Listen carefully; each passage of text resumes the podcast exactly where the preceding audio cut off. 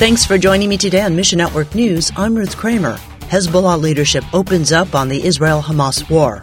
Meanwhile, a coalition of ministries gets new leadership. We'll unpack this story for you in just a few moments.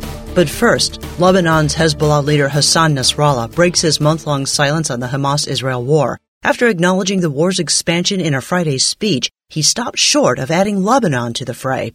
Nasrallah is a leading voice in the military alliance established by Iran to counter the United States and Israel. Meanwhile, analysts fear rising tensions in the West Bank could open a third front in an ever expanding war. Partners in the Middle East tell A3's Joe Handley. They worry that a larger regional war might break out. We pray that God would bring peace to Israel and to the ensuing Middle Eastern region. A3 began partnering with church planters and pastors in the Middle East North Africa region a year ago. Today, we have colleagues not just right on the ground, but in the thick of it. In one case, the uh, husband who's involved in church planting in one of these uh, areas took a trip out of the country and their family is trapped inside the Gaza Strip. A3 supports their partners' efforts in tangible and spiritual ways. Read the full story at our website for the details. Pray for the safety of these folks on the ground because the church wants to be the hands and feet of Christ in the midst of the crisis. And they know the gospel goes hand in hand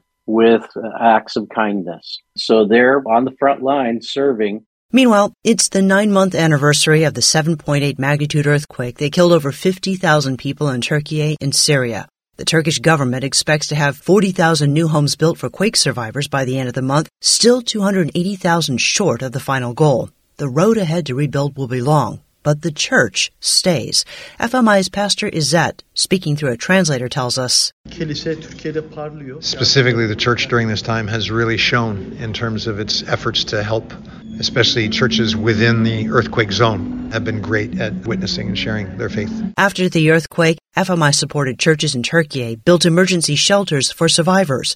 Today, believers are still helping families get into longer term hard frame shelters in the rubble, FMI is seeing Turkish Muslims find lasting hope in Jesus. Physical materials, food, and other things like that seems like it's fairly effectively being met. But the emotional support, the spiritual support, the only person that can solve those issues and help the kids and the people is the Lord Himself. So the Turkish people definitely need people to pray for them. Specifically, we can pray that the seed that has been sown would actually produce fruit. So there's a lot of people who died, but out of that, may we see uh, spiritual revival and lots of resurrection, as it were, that comes from that. And a new leader takes the helm at the Alliance for the Unreached, a coalition of 70 organizations focused on global missions, chose longtime board member and advisor Jeff McClendon as its new executive director. I was uh, vice president with one of the founding members of the Alliance. It's almost been 10 years now, and it's never left me as far as being a passion. Reaching the Unreached is a theme spanning decades of McClendon's work in several ministry roles. When I began my career, I worked for Campus Crusade for Christ Christ on frontier type of ministries where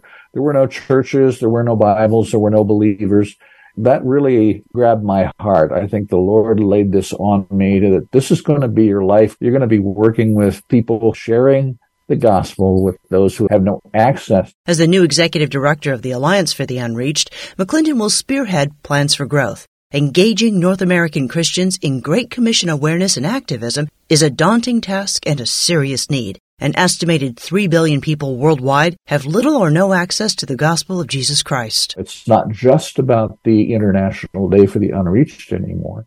It's providing opportunities for people to engage with those ministries year round. Mission Network News is service of One Way Ministries. This month, Sat 7, a Christian satellite television ministry to the Middle East North Africa, offers a free sample of Dr. Terry Ascott's memoir, Dare to Believe Stories of Faith from the Middle East. Get yours when you click on the banner ad at missionnews.org. That's missionnews.org. I'm Ruth Kramer.